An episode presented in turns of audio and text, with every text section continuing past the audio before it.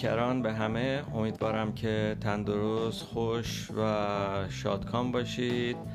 ایام نوروز با تمام سختی های سال 1399 داره یواش یواش می‌رسه. اما آه در بساط اکثر مردم نیست و زندگی خیلی جالب نیست. اما بذارین یه 7 ده 15 دقیقه از این مسائل دور بشیم و یه مقداری بریم توی فضای دیگه. خب بعد از اینکه آرزوهای خوب براتون کردم بذارید ببینم ساعت چنده؟ اینجا ساعت یک و 16 دقیقه بعد از ظهر نهم مارچ 2021 هستش. هوا عالی 8 درجه بالای صفر. هفت درجه احساس میشه نیمه آفتابی و قصد دارم که بعد از انتشار این این پادکست این اپیزود بزنم برم بیرون یه هوایی بخورم. دیروزم که موفق شدم بعد از 6 ماه بالاخره با رفتن به شهر مجاور موامو کوتاه بکنم. دیگه حالا می‌تونم برم بیرون روم میشه برم بیرون. خب اگه آماده باشید بریم یواش یواش ببینیم که اوضاع احوال این اپیزود ما چجوری هستش؟ من از تورانو انتریو کانادا با شما صحبت می‌کنم. داوود فرخزاد هستم.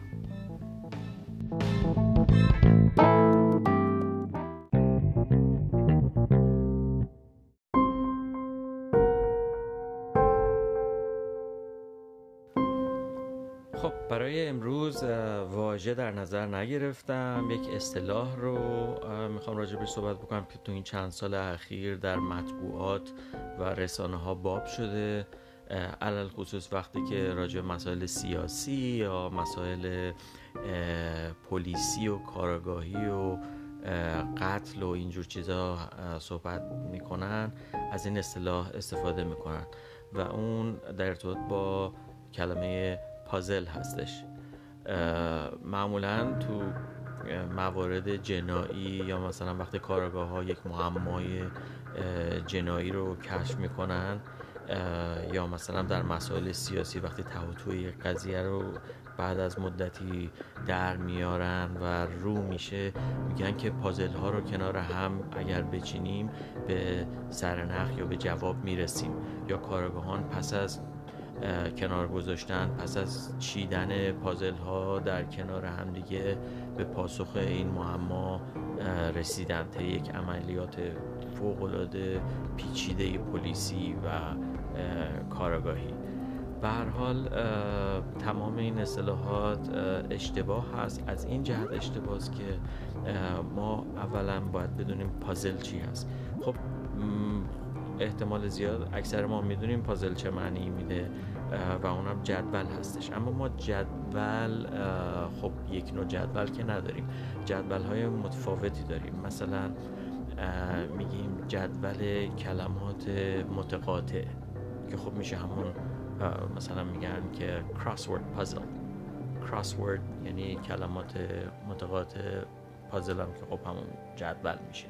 یا مثلا یک نوع پازل دیگه داریم یک نوع جدول دیگه داریم که این نوع جدول همون نوع جدولی هستش که در این اصطلاح غلط استفاده می‌کنن و من توضیح خواهم داد که چرا این اصطلاح غلطه.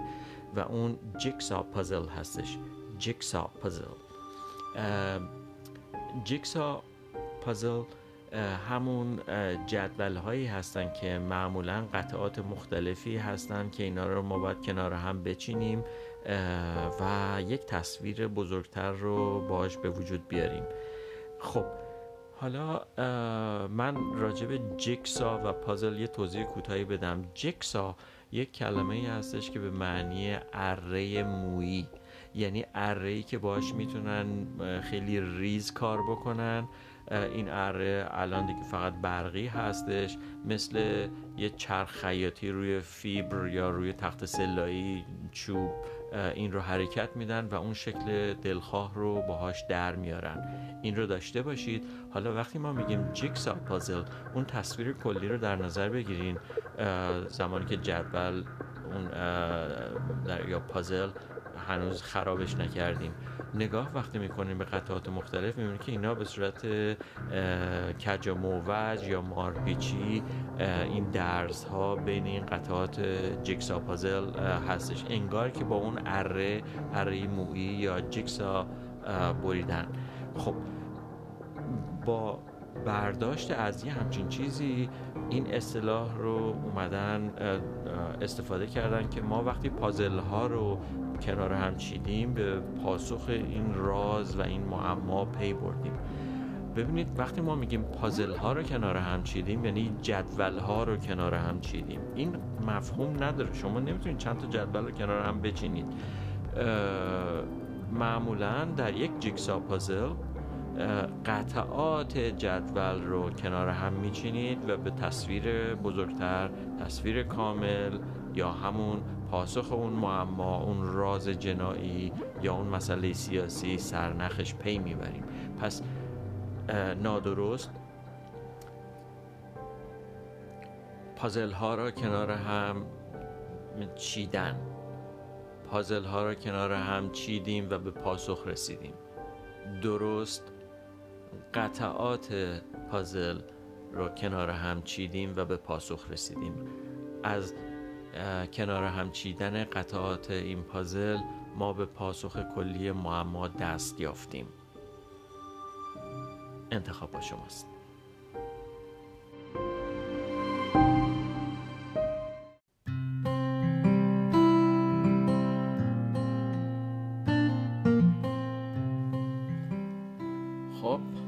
وقت داستان فرا رسید. داستان این بار برای کلاس چهارم مناسبه. و ما با کلاس سوم کارمون تمام شد بریم ببینیم داستان چیه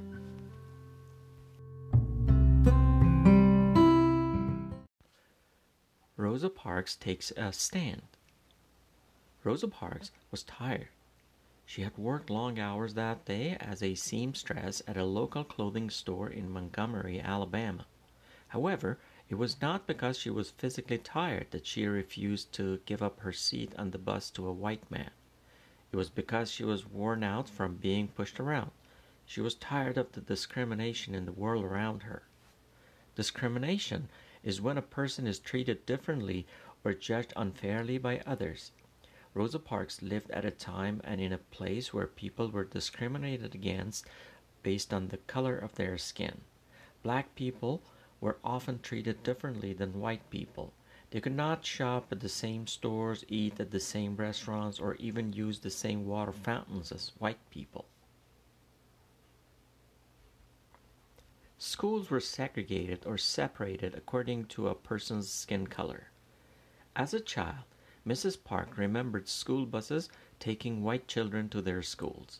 Meanwhile, black children had to walk miles to their often run down schools.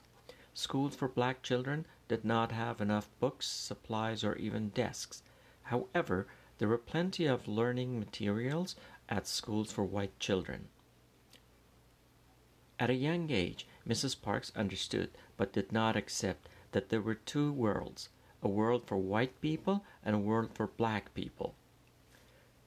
Parks was small as a child, but she was not one to back down from a fight. There were some white children in her neighborhood who would bully black children. Mrs. Parks often stood up to them, sometimes even resorting to using her fists. Even though Mrs. Parks saw a lot of hatred and unkindness, she also knew that not all people were like that. Mrs. Parks believed in the goodness of all people. She believed in a person's ability to do the right thing. On December 1, 1955, Mrs. Parks took a stand against discrimination by remaining seated on the bus. The rules for who could sit in which bus seat were unjust. At that time, there was a section of the bus for white people and a smaller section at the back of the bus for black people. The white section could be made bigger according to how many white passengers were on the bus. Even though most of the passengers on buses were generally black people, they often had to stand or even get off the bus if there was not enough room for white passengers. As more white passengers boarded the bus that day, the bus driver demanded that Mrs. Parks and three other passengers in the colored section give up their seats to four white passengers. Mrs. Parks thought of how her people had been abused and mistreated because of the color of their skin. The three other passengers moved, but Parks refused. The bus driver started to become angry. Are you going to stand up? he asked Mrs. Parks. No, I'm not, she replied. Well, if you don't stand up, I'm going to have to call the police and have you arrested, he went on. You may do that, Mrs. Parks responded. Mrs. Parks was duly arrested. The next day, when she went to court, her trial lasted 30 minutes. She was found guilty and fined, but Mrs. Parks continued to fight for her rights in the courts. Rosa Parks became a spark that helped ignite the fight against segregation. After her arrest, over 40,000 black people boycotted riding the bus. They carpooled together, used cabs operated by black drivers, and some even walked as far as 20 miles to get to work. While that type of segregation no longer exists in America today, there is still inequality and there are wrongs that need to be righted. Rosa Parks fought for racial, criminal, and social justice for her entire life. She showed that even ordinary people can take a stand for what is right and make a change. Sometimes all it takes is a simple act of courage.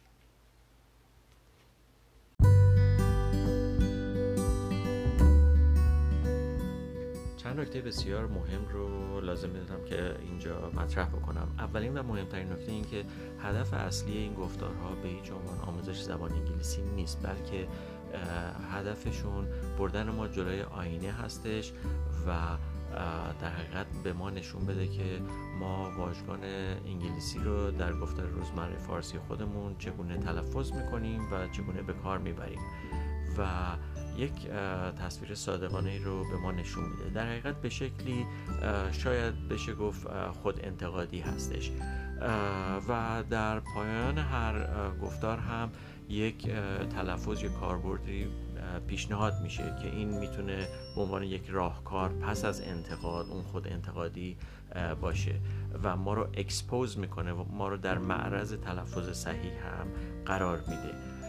نکته بعدی این که این گفتارها بر اساس اصول زبانشناسی نوین یا علم linguistics در حقیقت مطرح میشن و در این علم که کارش بررسی علمی زبان هست در بحث دستور زبان دو نوع دستور زبان یا گرامر مورد توجه قرار یکی دستور زبان تجویزی هستش که کارش تجویز کردن هستش. چگونه بنویسیم چگونه ننویسیم چگونه بگوییم چگونه نگوییم.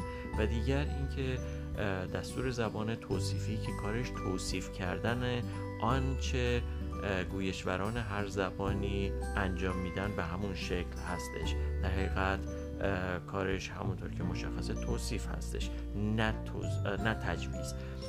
و گفتارهای ما هم بر مبنای اصول دستور زبان توصیفی هستش به همین دلیل مجبور نمی‌کنه کسی رو که شکل خاصی تلفظ بکنه یا صحبت بکنه.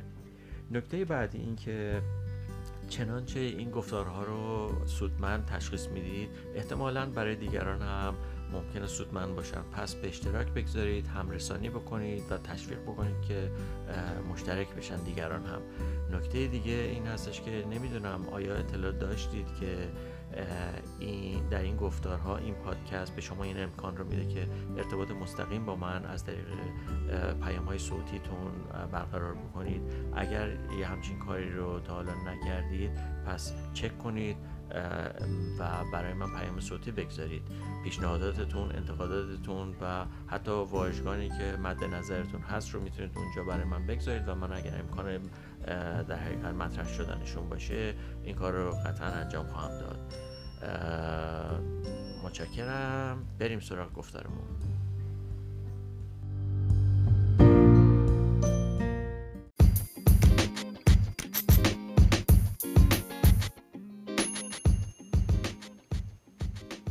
تا گفتاری دیگر بدرود.